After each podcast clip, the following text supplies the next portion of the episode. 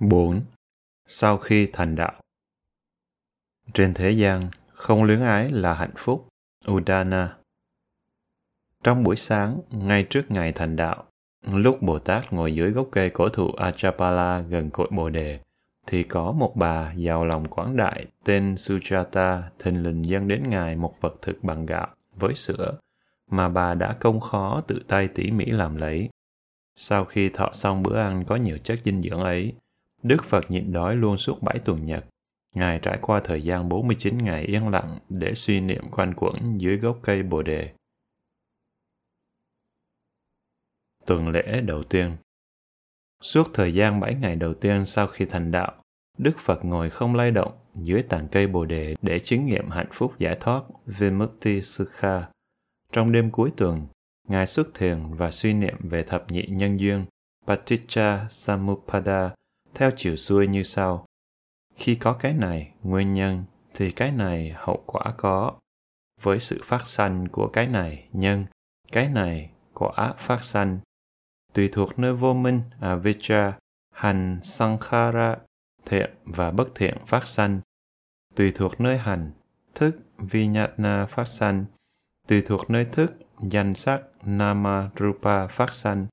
Tùy thuộc nơi danh sắc, lục căn, Salayatana phát sanh, tùy thuộc nơi lục căn, xúc, phasa phát sanh, tùy thuộc nơi xúc, thọ, Vedana phát sanh, tùy thuộc nơi thọ, ái, Tanha phát sanh, tùy thuộc nơi ái, thủ, Upadana phát sanh, tùy thuộc nơi thủ, hữu, Bahava phát sanh, tùy thuộc nơi hữu, có sanh, Jati, tùy thuộc nơi sanh, phát sanh bệnh, Jara, tử, Marana, sầu não, Soka, ta tháng, Parideva, đau khổ, Dukha, buồn phiền, Domanasa và thất vọng, Upayasa.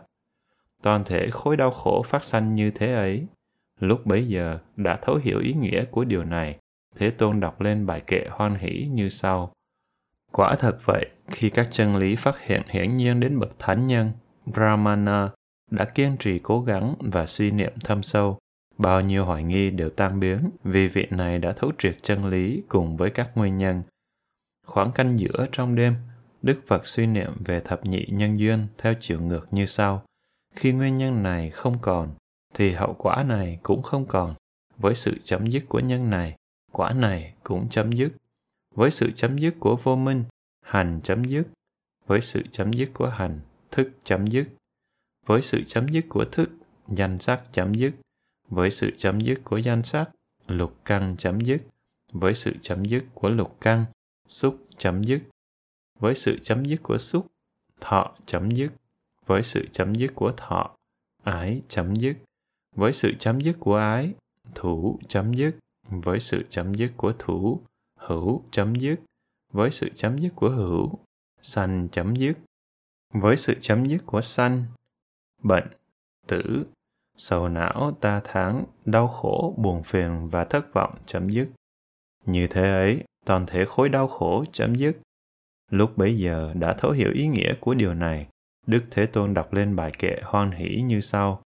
Quả thật vậy, khi các chân lý phát hiện hiển nhiên đến bậc thánh Brahmana đã kiên trì cố gắng và suy niệm thâm sâu, bao nhiêu hoài nghi đều tan biến vì vị này đã thấu triệt sự tận diệt các nguyên nhân. Đến căn ba, Đức Thế Tôn suy niệm về Pháp tùy thuộc phát sanh theo chiều xuôi và chiều ngược như sau. Khi nhân này có, thì quả này có. Với sự phát sanh của nhân này, quả này phát sanh. Khi nhân này không có, thì quả này không có. Với sự chấm dứt này, quả này chấm dứt. Tùy thuộc nơi vô minh, hành phát sanh, vân vân như thế ấy, toàn thể khối đau khổ phát sanh. Với sự chấm dứt của vô minh, hành chấm dứt, vân vân. Như thế ấy, toàn thể khối đau khổ chấm dứt. Lúc bấy giờ, đã thấu hiểu ý nghĩa của điều này. Đức Thế Tôn đọc lên bài kệ hoan hỷ như sau. Quả thật vậy, khi các chân lý phát hiện hiển nhiên đến bậc thánh nhân, Bahamana đã kiên trì cố gắng và suy niệm thâm sâu, thì Ngài vững vàng phá tan vây cánh cửa của ma vương, cũng như ánh sáng thái dương phá tan đêm tối và rọi sáng bầu trời.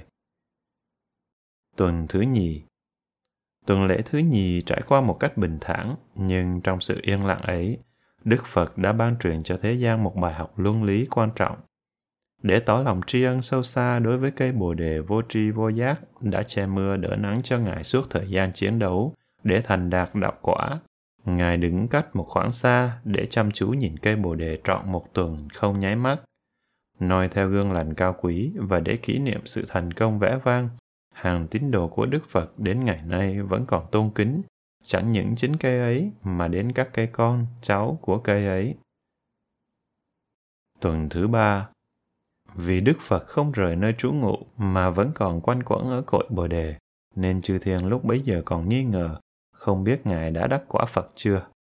Đức Phật đọc được tư tưởng ấy, dùng oai lực thần thông, tạo một đường kinh hành quý báu Ratana Chamkamana và đi lên đi xuống thiền hành suốt trọn tuần Tuần thứ tư Trong tuần lễ thứ tư, Đức Phật ngự trong bảo cung Rathanagara, các phòng bằng ngọc trong ý nghĩa các phòng quý báu, để suy niệm về những điểm phức tạp của vi diệu pháp Abhidhamma, giáo lý cao siêu. Kinh sách ghi nhận rằng khi Ngài suy tưởng về lý nhân quả tương quan, Patthana, bộ khái luận thứ bảy của tạng vi diệu pháp, tâm và thân ngài trở nên hoàn toàn tinh khiết và do đó phát tủa một vần hào quang sáu màu. Tuần thứ năm Trong tuần thứ năm, Đức Phật ngồi dưới cội Achapala trứ danh, chứng nghiệm hạnh phúc giải thoát Vimutti Sukha.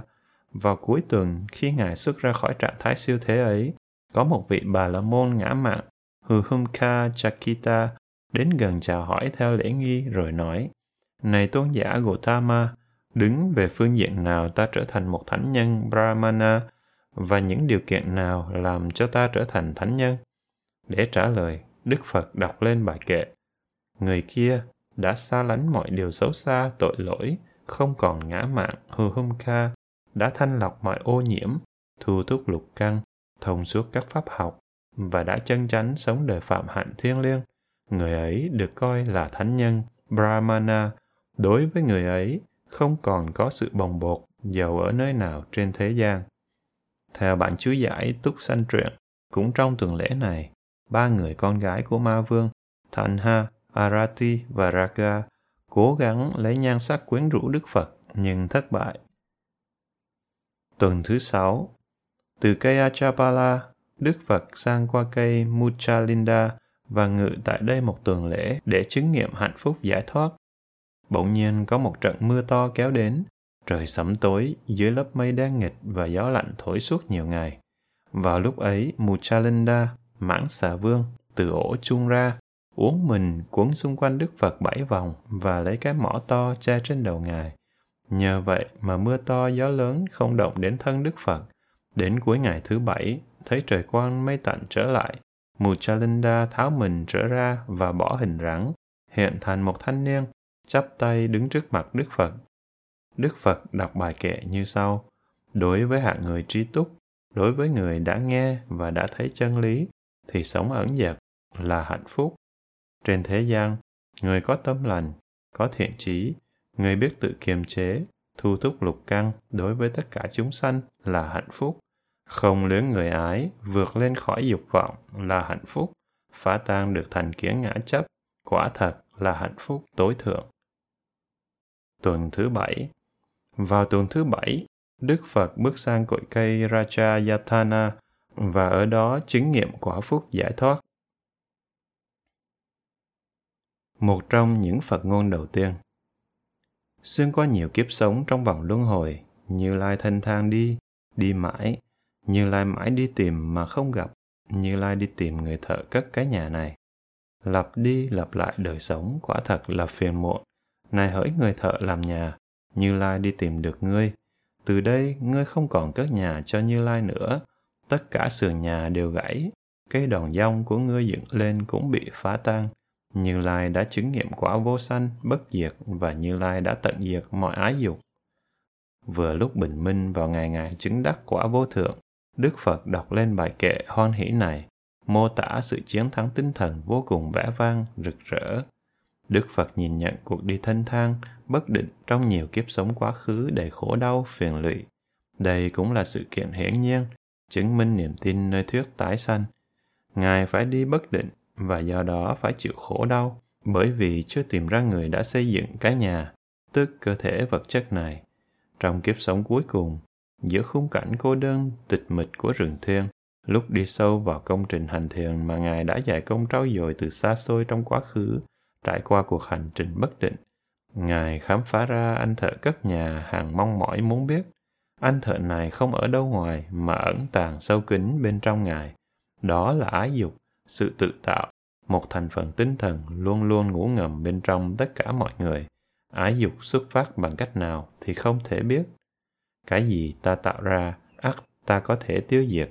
Vị kiến trúc sư đã tìm ra anh thợ cất nhà, tức đã tận diệt ái dục khi đắc quả A-la-hán, mà ý nghĩa được bao hàm trong những danh từ chấm dứt ái dục. Cái xương của căn nhà tự tạo ấy là những ô nhiễm kilesa như tham, lobha, sân, dosa, si, moha, ngã mạn, mana, tà kiến, ditti, hoài nghi, vichikicha, giả dưỡi, tina, phóng dật, udacha, không hổ thẹn tội lỗi những hành động bất thiện, ahirika, không gây sợ hậu quả của hành động bất thiện, Anotapa. cây đòn dông chịu đựng cái sự nhà là vô minh, căn nguyên xuất phát mọi dục vọng. Phá vỡ được cây đòn dông vô minh bằng trí tuệ là đã làm sập được căn nhà. Xương và đòn dông là vật liệu mà anh thợ dùng để xây các cái nhà không đáng cho ta ham muốn. Nếu hết vật liệu, tất nhiên anh thợ không còn cất nhà được nữa. Khi nhà đã bị phá vỡ tan tành thì cái tâm mà trong câu chuyện không được đề cập đến đã đạt đến trạng thái vô vi, vô sanh bất diệt, niết bàn. Tất cả những gì còn tại thế đều phải bị bỏ lại phía sau và chỉ còn có trạng thái siêu thế, niết bàn.